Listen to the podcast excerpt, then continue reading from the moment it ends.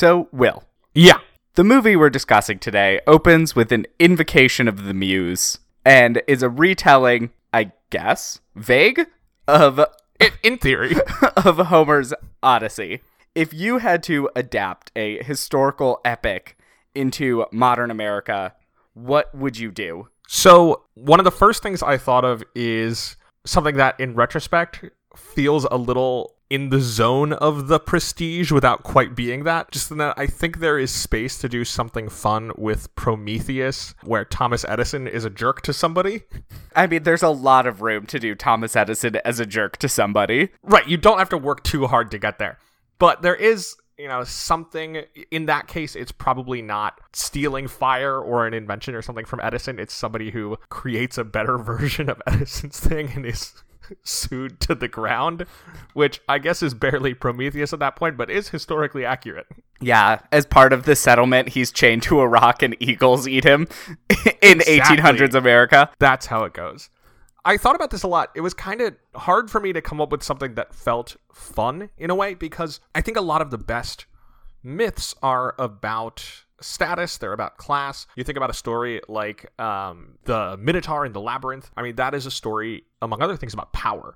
And it's hard to imagine those stories in the United States without, on some level, making them explicitly about race. Right. That makes sense. And I think that's partially where this movie kind of trips up some for me. I enjoyed it a lot, but I couldn't help feeling like this is a movie that should be about black people. Yes, this movie definitely is a Coen Brothers movie in its treatment of race, in that it feels like it's trying to pat itself on the back, but isn't doing a good enough job to warrant that. And I'm sure we'll talk about that more, but just like the fact of doing a movie about a chain gang in the South in the Depression already suggests that most likely we would be dealing with black leads, but also the ways that it then kind of uses African Americans as background color in a way. I mean, we also get a literal magical Negro early on. That was, it's like, of course they chose an old blind black man to play Tiresias. So that's the kind of thing. When I'm thinking about these other myths, I'm thinking about, okay, well, if you do a Minotaur story, I mean, if somebody is writing an American Minotaur story in the 19th century, that's probably real dicey. If you do it today, it probably has some sort of framing based around slavery. I think it would have to, in terms of the forced sacrifice of children from Athens to Crete. Crete. Yeah, Crete.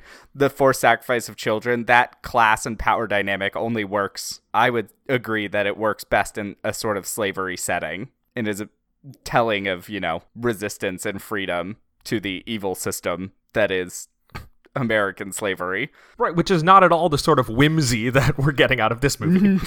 No. Weirdly, The Odyssey is a fairly whimsical, depressing story, so it kind of makes sense. But at the end of the day, it's also incredibly depressing. Well, sure. But I was thinking what could be kind of fun, different, you know, background, but imagine Beowulf set on 80s Wall Street, but gender swapped. So it's about a high-powered woman executive showing up at different companies and having to defeat the evil entrenched sexism within the company with a sword. Do you just want to watch Working Girl? Yeah, always. But imagine it, she has a sword.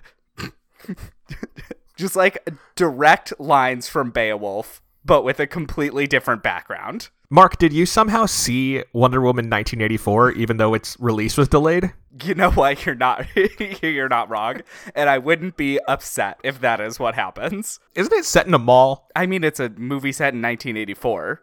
Of course it's set in a mall. Where else could it be set? By the time this episode is coming out, allegedly, movie theaters will be reopening, and I don't know about that. I don't agree with how it is being handled, to say the least. Like, Christopher Nolan is out in all the press being like, you really need to see Tenet in theaters. And I'm like, buddy, I agree with you. I just don't want to do it now. I just don't want to do it in a situation where I could get a very deadly disease. Right. Oh my God.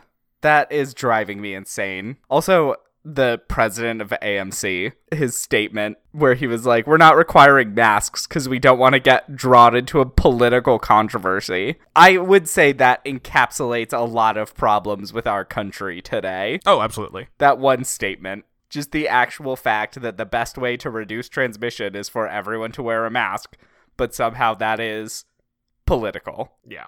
It's quite dumb. Anyway, folks, be safe, stay inside. Don't go outside for dumb stuff. Yes.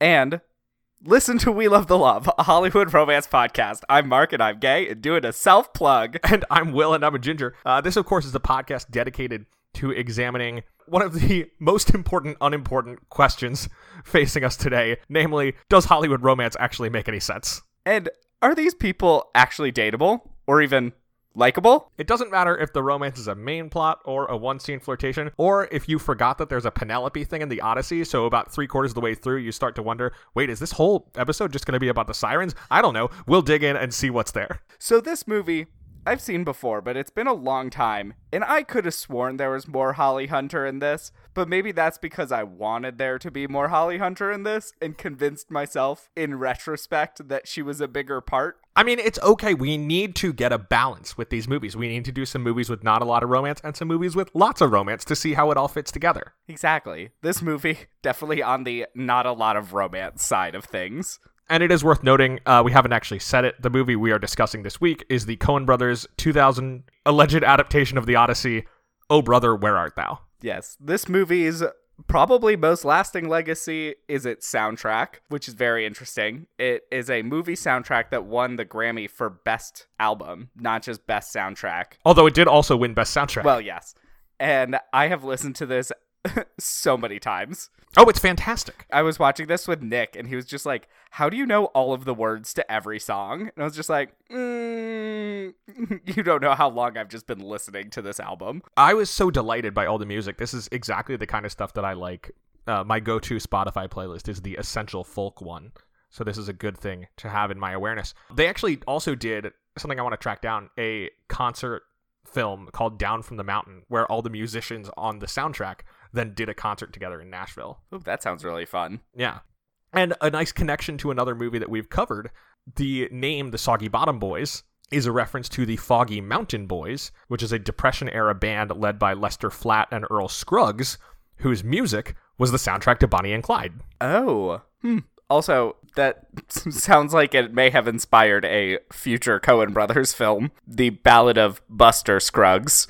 Maybe in name, yeah. Not in. I don't know anything about else. The movie, except that it also has Tim Blake Nelson, who I adore. He's great. Loved him ever since I saw him in Holes. He is also incredible in Watchmen, a TV show I would highly recommend watching. Yeah, it's a good thing to be visiting this summer, maybe. Yes. In addition to all that, the soundtrack, as you said, won several Grammys. It won the CMA Award for Single of the Year for Man of Constant Sorrow. And it went, according to one source I saw, octuple platinum. That's insane. I didn't know that was a thing that could happen. Well, like, if you hit the thing for platinum again, you just go double platinum or triple platinum. I know. I just hadn't heard of anything going octuple before. It sold crazy well, and that's largely without radio play. Yeah, because most of this would not get played on any radio station that you would get unless you're outside of the city in the South. At the kind of radio station where you could just, like, drive up and sing into the can? Exactly. Imagine if you ran a radio station that way. That is how I would run a radio station. The amount of terrible music you would end up playing. But it would be fun. It would be fun. And the thing is, the way you do it is you don't say constantly, we just play whatever. You have like a block in the day, like a 3-hour block where it's like, come in and we'll just do you singing a song. And then the rest of the day you can program it and you can use the stuff. Like you have people sign away the rights to their thing. You put in some really draconian contract. Yeah, that would definitely be a very exploitative system. It'd be fun though. Yes. And then you have Pappy O'Daniels, who is somehow the governor and also running a radio show out of the middle of nowhere. Based on a real governor of Texas from the early 20th century. Oh. Who did run a radio show where he had like a backing band. He was a flour magnate, and he also framed himself as a reform candidate and carried a broom around a bunch. So he's kind of an agglomeration of the two candidates. Now, had you seen this movie before? I had not. I have a lot of gaps in my Coen Brothers watching, but True Grit is one of my all-time favorites, and I always think they're fun. This one felt to me like it was good, but not great. Yeah, I think the reason that I like this movie so much is the music. I think if the soundtrack was any worse, I probably wouldn't enjoy it as much as I do. But I do find George Clooney to be very fun in this. And of course, there is Holly Hunter. Of course, yeah. So Clooney is just a year out from ER when this movie comes out. He's 3 years away from Batman. Ocean's 11 is the next year. So this is like peak Clooney. He is as famous as he will ever be. And he has a terrible mustache. I think it's great. It works so well, but it's so bad. I'm a big fan of Clooney's look in this, because it's weird where he's clearly dirty, but like he can't make himself not be pretty, and the movie decides to lean into it. Right. They just make him a character who is attempting to look pretty no matter the circumstances. Which works. Yeah, it's a great choice for Clooney, because you're never going to fully buy him as a schlub. So my favorite Clooney story related to this movie is that he was having a hard time getting a handle on the script. He plays Ulysses Everett McGill, who is a fast-talking jabbermouth. So he sent the script to an uncle of his in Kentucky and was like, hey, could you read all of my lines into a tape recorder so I could like get a sound of how it flows? And his uncle said, well, this isn't how people talk, but recorded it and sent it back to him. And Clooney decided he liked using that as a baseline, so he stopped using the script and just used the tapes to learn his lines. And like a month or two into shooting, the Coens came up to him and were like, George, you're doing this word perfect, which is pretty impressive, except you're never saying the hells and dams in the script. And what happened was, when his uncle said, this isn't how people talk, his strict Baptist uncle had meant they don't invoke hell and damning people. And so he took them all out of the script. That's incredible. Isn't that a great story? That was from a 15th anniversary screening they did in New York a couple years ago. Oh my God, that's so classic. I can easily see that happening. Fantastic. He does nail the dialogue so well. It's so fun. And in the scene when he's talking to John Goodman and you just can't really keep up, it's so impressive that they managed to have that rhythm. Yeah, Clooney's in particular reminded me of a performance that I really liked that I saw a couple weeks ago. I've been trying to catch up on 2020 movies. So, Trolls World Tour, Doolittle. I saw Doolittle in theaters, thank you very much. Yeah. We talked about that. I am aware. Doolittle actually no longer the worst movie that I saw in 2020, because I have watched Artemis Fowl. Why? I had to know. Oh my God, Will. I had to know. It is the worst thing I've seen this year. It sounded awful based off of the reviews. It is both a bad movie and a horrendous adaptation. Imagine just failing that hard on your first original movie. Like, isn't that the first just Disney Plus movie? No, absolutely. Oh, okay. No, they put out some at launch, and it also wasn't made as a Disney Plus original movie. It was supposed to be a theatrical last summer, but then when they had to shuffle their schedule because of the Fox buyout, it got pushed to this spring, and then when COVID happened, they said, never mind, it's going on Disney Plus. They kind of lucked out on that movie. Well, you compare it to, like, Mulan, they just keep pushing back. Right.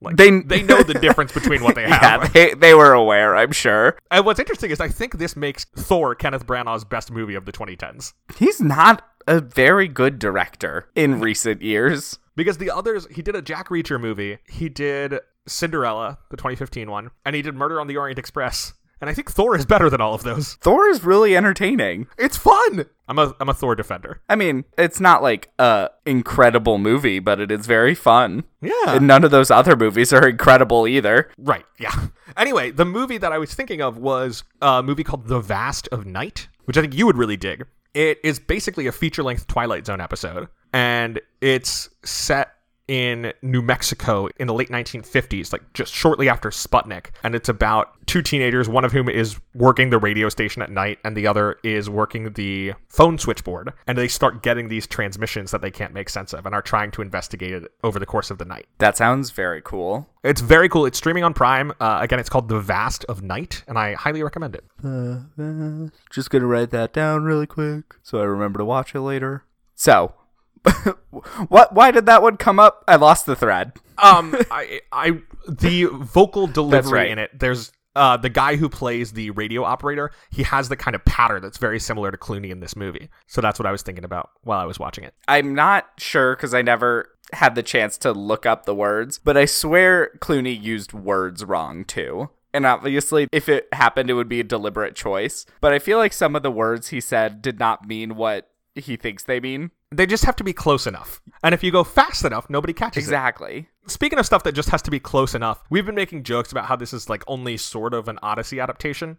It is worth noting that neither Joel nor Ethan Coen has ever read The Odyssey. That sounds about right. Yeah. Ethan Coen once described it as one of his favorite storylines, but admitted that he only knew it through adaptation. Apparently, Tim Blake Nelson was the only person on set who had actually read Homer because he had a degree in classics from Brown. That makes sense to me. Have you ever read The Odyssey? No. There's a translation that came out a few years ago. It's the first time a woman has translated The Odyssey, and she attempts to recover how it would have actually sounded instead of trying to recreate the language of like the highfalutin language of the 1700s and 1800s that a lot of authors are going for. She uses much more direct language and doesn't shy away from euphemisms. Like she refers to everyone as slaves and not just servant girls and things like that, and attempts to really flesh out the story in a way that isn't just, you know, pure poetry that inspires the future. It is poetry, but she's also looking at, you know, the actual story and why that's important. It was really cool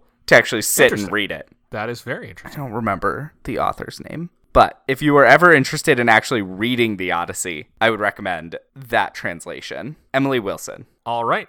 Good to know. We're just throwing recommendations around here. There's not a lot of romance to talk about in this movie, so we got to fill the time somehow. And another interesting thing about this, we talked about the soundtrack for this movie being so notable. The other significant thing about this movie is that it's the first movie to be entirely digitally color corrected, because the Coens were looking for this brownish look to it, the dirt. Think about Bonnie and Clyde depression. But they shot in a time of year where, as one of the Coens put it, everything was greener than Ireland. So they, along with Roger Deakins, who shot the movie, spent 11 weeks digitally color correcting the entire movie to take those greens and turn them browner. That's crazy. Yeah. In 2000? Like a wild process. Yeah, a thing that is much more common now, but at the time had never been done for an entire movie. Yeah. How many movies do you think are completely color corrected today? It's probably easier. Like a computer can probably do it more automatically. Yeah, it is definitely easier today, and it is not uncommon for a decent amount of that to go on. Okay. The movie looks really good. It does. It's very pretty. I mean, it's Roger Deakins doing what he does. Yeah, but the color correction, I think, really works. I think they captured the effect that they were going for in this movie. Yeah, and it doesn't stand out too much. No, you don't really notice it, but it does give the movie kind of an air of surrealness, which I think is good. Like, because the movie is clearly not super realistic. Like, there's a lot of Coen slightly out of the norm world building happening in this movie, and I think you don't notice it, but just the slight difference in the color from reality kind of fits in and helps to build that mood. The other movie that I thought about a lot watching this was Tim Burton's Big Fish, which is similarly a sort of southern tall tale journey where you're kind of wandering through and not sure quite how real anything is. Right. Because you have no idea what the distances or geography of this movie is or where they're actually going. Everything is extremely vague, which I appreciate. And that somewhat reflects the interactions with the characters, too, where Ulysses has clearly sold some outrageous story where he's talking about the water level rising as being a factor for getting this treasure back. And it clearly doesn't make sense if you were to prod at that story, but if you let it sit there, it's kind of interesting. Right. It's clearly a lie. Right. $1.2 million in the Great Depression.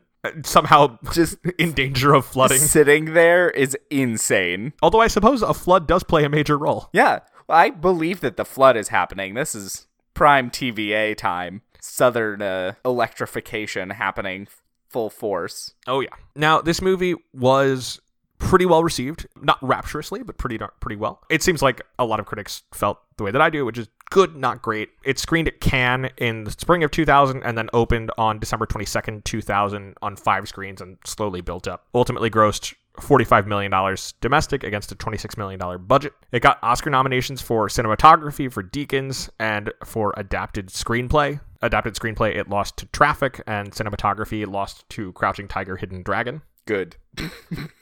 Yeah, hard to argue. Yeah. What I think is more interesting is at the Golden Globes, where George Clooney wins for lead actor in a musical or comedy, and it's nominated for Best Picture Musical or Comedy in an incredible lineup. So Oh Brother loses to Almost Famous, which is a fantastic movie. Mm-hmm. And the other nominees are Chocolat, Chicken Run, and Best in Show. What a year. Oh, Chicken Run. I love that movie so much. You know who the U.S. distributor of Chicken Run was? Who? DreamWorks. It counts. We're doing it. Put it on the schedule. I'll do it with you. The only problem is the Mel Gibson of it all. Well, you know. At least you don't have to see his face. Yeah, we will denounce him vigorously. Yeah. That movie's so good. I have not seen it in probably over a decade. Mrs. Tweedy is one of the best villains in animated movies. She's terrifying. Yeah, I'll be happy to revisit it. I think we need to do a proper DreamWorks first. Yes. It's been too long. Yes, I think you are correct, but we will do that someday. Yeah. All right. So should we start breaking down the romance as it exists? Let's do it. All right. So every week we break down the romance into 5 plot points to help guide the conversation, because we're very streamlined, no tangents here. I always maintain the thread of conversation and never get lost. So let's start with point number 1, which is very self-contained. We're about an hour into the movie now. Yeah, so we're about an hour in. We've gotten the lotus eaters in the form of the Baptists who go into the river to pray and get baptized. We've got Tiresias, the magical Negro, which is really unfortunate. It's like really on the nose. Yeah. Everything is really on the nose, because the other major black character is a performer. Yes. And then the others that you see are literally background in terms of they are on chain gangs, they are gravediggers. It is sort of the ultimate example of a story that should probably be about black characters, instead having black characters just in the background. Yeah. Including in the Klan sequence, where they raid a Ku Klux Klan ritual to rescue their friend Tommy. The production hired a formation unit, a military dress unit that does like marching and stuff like that, to do the marching for that. And like the military, the unit was predominantly black. I was watching this, and I don't begrudge the actors at all. Like, they're not doing anything bad. But I was watching it, and I was just thinking, I could never, even as an extra with no one seeing my face, I could never put on that robe. Yeah. I would just feel so disgusting. It would be so tough. Well, that unit was primarily... Yeah, and I can't imagine the feeling that black they must have had. It was apparently quite strange on set. Yes, even though clearly the movie is attempting to, similarly to the Superman serials of the 40s, point out the inherent ridiculousness of the KKK, as well as the danger of it. I think that they handle the KKK better than I was expecting, based off of the... treatment. Certainly based on the way that this movie sort of flippantly throws around nooses. Yeah, but it was definitely... I do like the choice that having the progressive reform candidate as the head of the KKK. I think that's a very good point about the way that those things could often overlap in the early 20th century South. Right. I mean, it's worth keeping in mind that in that period, the Klan was a cross-party organization. Right. It was very believable for the reform candidate to also be proud of his membership in this organization, too. And in the 1920s, even more so than in the 1930s, when this movie was set, in some parts of the country, like Mississippi, it would be almost impossible to achieve political success without an alliance with the Klan, which is itself a pretty damning thing. Right. It's very painful to watch that happening. And you know that Pappy O'Daniels is not a friend of black people. It's not like he actually, you know, will improve the lives, but at least he is, I guess, not a member. I mean, he wasn't at the thing, yeah, the rally, so I guess. And he's willing to use black people as campaign props. That is such a low bar you just described. It's so uncomfortable to watch the, like, good guy win. I guess the point is that there's no good guys in the Depression era South, because everyone's terrible except for Tommy. Tommy did sell his soul to the devil. That's true. Now, like, here's in the Jim Crow South, you can understand how, like, he's got this thing, as he says, he doesn't really feel like he's using it. This is a chance to build a better life for himself. You can make the case for it. Right. And it's based off a true story. Well, true legend. I feel like saying true story kind of doesn't really apply here. Did the devil confirm this to you? Yeah, actually. Got him on speed dial. That's concerning. Yes, that was definitely a misspoken description of what happened. But this movie is it was definitely uncomfortable watching it in the summer of 2020. It just feels like, it feels careless, frankly. Right. You are right that this movie should have tackled it better and also investigated racism instead of using it as a plot point to kind of show that our characters are sympathetic. Like, that's basically the only way it is used. Yeah. And then as set dressing, as you said. So you want to talk about romance? Sure. So point one, the sirens. Go to sleep, little baby. My name is Ulysses Everett McGill, and go to sleep, well, you three ladies are about the prettiest. Me and the devil makes three. Don't need no other loving baby. So the three of them are just walking around the South, and they come across a river. At this point, they're actually in the car, and John Turturro, as Pete, insists that they pull over. Right. Who I did not realize, but when I looked him up, he is the love interest in the great film Gloria Bell, starring Julianne Moore. Oh, I've been seeing lots of John Turturro recently because I just watched Do the Right Thing, where he plays Pino, Danny Aiello's son. And I, a couple months ago, wrapped up the very excellent HBO series The Plot Against America, where he plays Rabbi Bengelsdorf. He's great. Yeah. So he hears the sirens and forces them to stop the car. And these three women are singing the creepiest lullaby maybe in history about having a threesome with them and the devil. No, I mean, if you look it up, it's actually about a man whose wife has run off, and one interpretation is he's singing his baby to death because he can't care for it. Yikes. Yeah.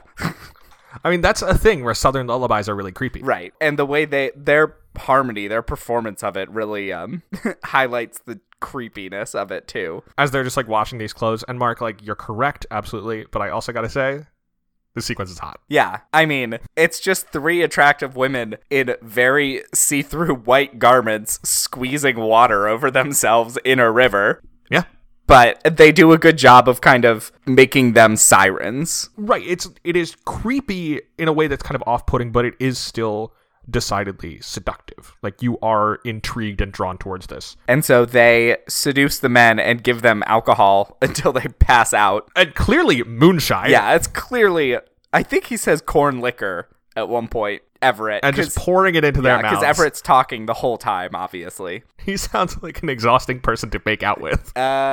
Yes. I broadly like Everett, but I feel like he would not shut up while making out with somebody. No, not at all. Ever. Even during sex, he would probably be talking, narrating the whole thing. Well, he's been blessed with the gift of gab. So they pass out from the liquor, and then when they wake up, Pete's been turned into a toad! Pete's been turned into a toad. One of the most ridiculous and one of my favorite parts of this movie is just watching Delmar try and capture and care for this toad that he thinks is Pete. And even Everett kind of starts to just buy into the fact that these women have turned Pete into a toad by having sex with them. Because it's so strange that, like, when Everett and Delmar wake up, Pete, John Turturro, is gone, but his clothes are laid out like spread eagle. It's like he was raptured. Right. And clearly what happened was he stripped down to his underwear to go and, like, wash himself or something and laid his clothes out to dry. Right. And then was captured while he was in his underwear. But to them, it looks like his clothes are just laying out there, like his body disappeared, and there's a frog inside his shirt. Right. And so these sirens, these witches, have turned him into a horny toad, in the words of Delmar, as punishment for his fornicating ways. I think the sirens turned all of them into horny toads. And that's about that for the romance of the sirens. I think it's implied they turned in Pete for the bounty. Yes, they did. Because they are escaped convicts from a chain gang. Right. And so I guess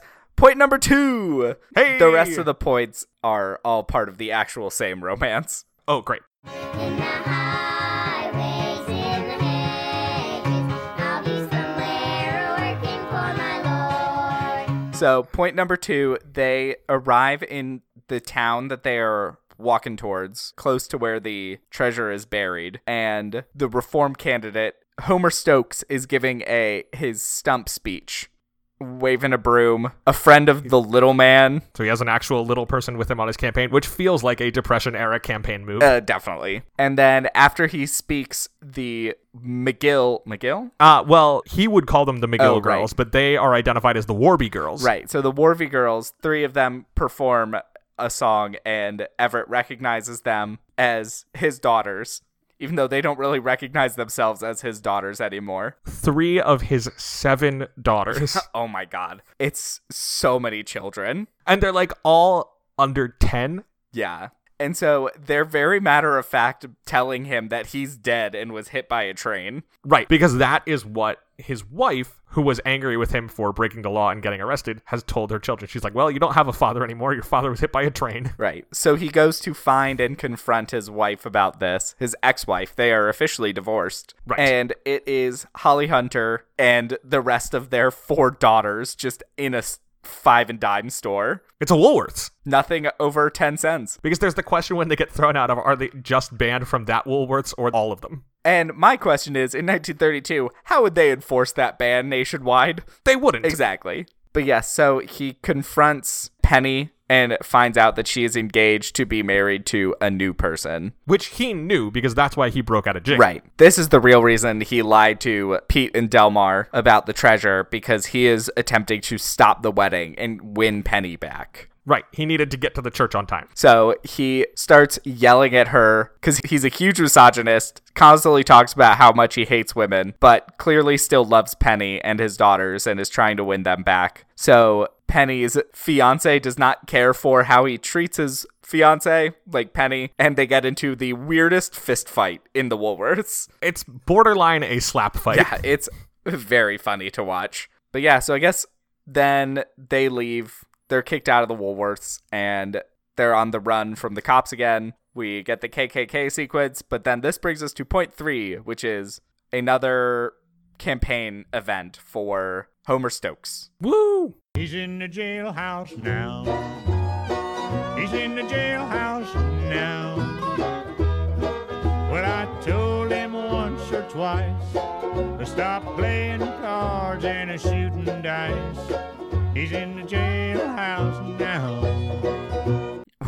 Where the person he is running against is actively trying to steal away the campaign manager at a campaign event. Is basically trying to take over the event, which he ultimately successfully does. Right. And so it turns out that the fiance of Penny is the campaign manager for Stokes, and thus she is in the front row of the venue, and somehow they put on the fakest looking beards and end up performing. It is not clear where these beards come from. It's not clear where these beards come from. It's not clear what the plan is. I mean, so they've made it back from the Klan rally, and I guess the plan is to just get in front of Penny and continue working on her. It's not a real plan. It only succeeds because, unbeknownst to them, they have become famous. Right. So the 4 of them have become the hottest musical act in Mississippi. Which we knew about because we had seen, like, newspapers that they burned talking about, like, who are the Soggy Bottom Boys, from when they drove up to Stephen Root's radio station and sang Man of Constant Sorrow into the can to get some money. Right. And we also see that their record is sold out and is flying off the shelves. Yeah, so they come in their beards, they start singing some songs, and they do Man of Constant Sorrow, and everyone recognizes, oh my gosh, it's the Foggy Bottom Boys. Soggy Bottom Boys. That's the right. Foggy Bottom Boys are the State Department, I guess? Yeah.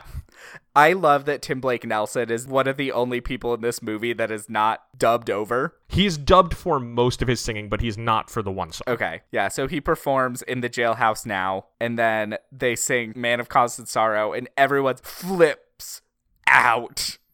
It is Beatles at Shea Stadium levels of women screaming for this song. And Homer Stokes tries to get rid of them based on the fact that they disrupted his Klan rally. And he thinks that they are mixed race people because they had covered themselves in soot so they could escape.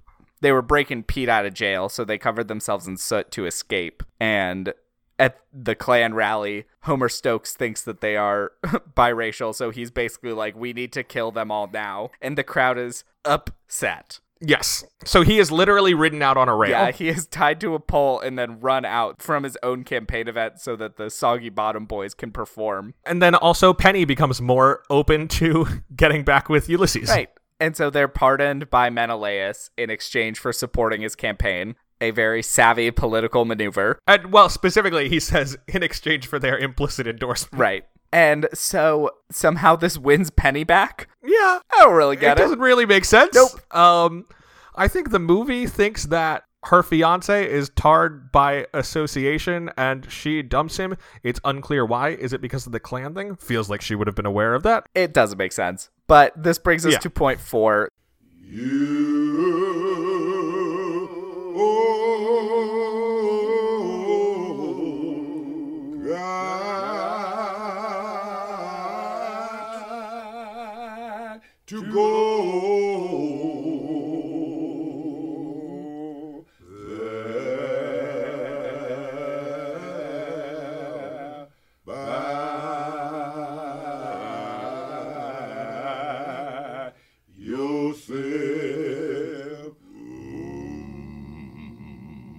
They're walking out of the event, and unless she's just like chasing because now he's famous and well liked.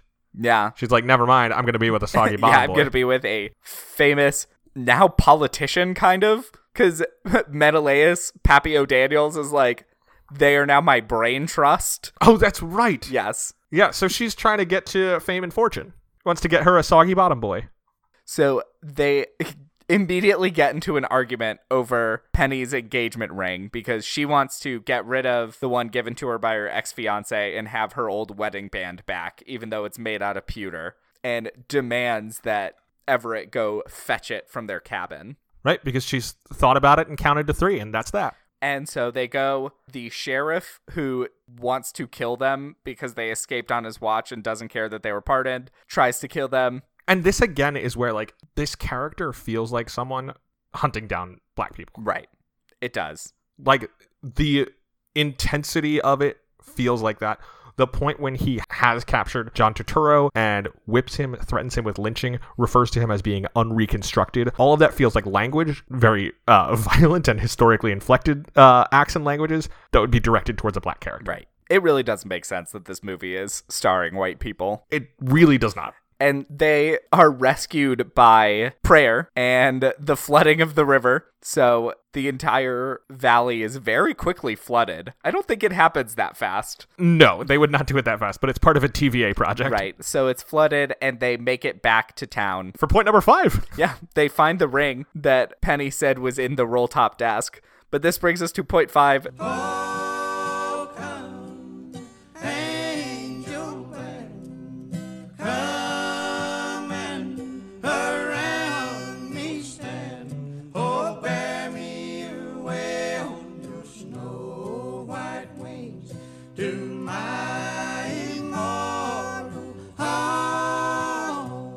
They are walking with their 7 daughters on a leash. Well, they're not all leashed. They are all holding the string, at least. And one of them is leashed. One of them is a leash kid. And it turns out that this is the wrong ring. And basically, Penny counts to 3 and demands that he go to the bottom of the lake to fetch her ring or they won't get married. And that's how the movie ends. And that is the end of the movie. So, Will, after watching all of this happen, do you find the romance believable? No. The thing I believe most is the sirens, actually. Yeah, it makes absolutely no sense. Because the premise of the sirens is attractive women use alcohol and seduce men in order to get the bounty. Yeah, I believe that. Yes. I would watch a movie about them. Right. But Penny is not a character and makes no sense. The only way Penny makes sense is if she decides to be with Ulysses based on his apparent future fame and fortune. Yes. Which doesn't really seem to be the case. No, because she threatens to leave him so quickly because he's obviously not getting that ring back. Right. So I don't think it makes any sense. No. So where would you rate this on a 10-point scale, with 1 being like the least believable? I'll give it a 2 because of the siren scene. Oh, my 1 was for the sirens. Oh. Otherwise, it's a 0. I think if you don't have the sirens, it's a 0. All right. I don't know about that. George Clooney is very attractive. He is. And I would date Holly Hunter. Well, speaking of that, would you date Penny or Everett? Not really. I would date Holly Hunter. I would not date Penny. Yeah, she seems suspect. Yes. And also impossible to hold a conversation with because at some point she'll just count to 3 and then that'll be the end of it. Yeah. So do you think that they would stay together? No. No, of course not. He's obviously going to get arrested again and she's going to leave him. Yeah, that's absolutely what's going to happen. So, Mark, if you had to pick one person in this movie to date, who would it be? They're all pretty terrible. Yes. Maybe Tommy. He's great, actually. Nice musician. He may be damned to hell, potentially, but he seems very kind. Yeah, he might be the move. Because I'm trying to think about this, and, like, my other options are, what, the frog? I mean, Pete and Delmar. Delmar's sweet, but I would not want to date him. No, he's a dummy. Sea frog. Yeah, I think you're right. I think it's Tommy. Yeah. All right, so a lot of movies that we watch have been adapted to the stage. This movie, music is a heavy part of it, but I would not say it's a musical. Do you think they should make a musical version for the stage of Oh Brother, Where Art Thou? Of course. I mean, it's practically a musical already in the way that music functions in a lot of the scenes. I think it could work really well and maybe even better as a musical. Yes. Foreshadowing next week, I believe that idea will carry through. And yeah, I agree. I think this would actually be very fun to see on the stage. Because you could lean into the fantastical elements in terms of set dressing and projections and things like that. And I think that would actually help with the unreality that the movie takes place in. And I think it would also give a chance to right the wrongs in its treatment of race and make it actually a movie that says something of value or story. Yeah. All right. Yeah, this should be a musical. All right. I think that does it for Oh Brother, Where Art Thou, though. Yeah.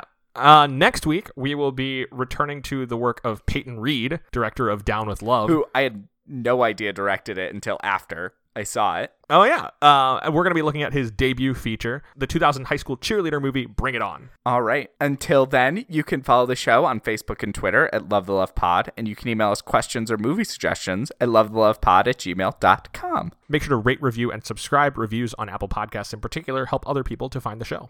Last question. What's the best piece of dating advice we got from Oh Brother, Where Art Thou? If you sing, attractive people will come to you, because that is what works for the sirens. It's true. Or I guess what actually works for Penny is get famous and politically important. That is true. All right. Until next time, I'm a ginger. And I'm gay. So between the two of us, we know everything there is to know about romance. Bye. Bye.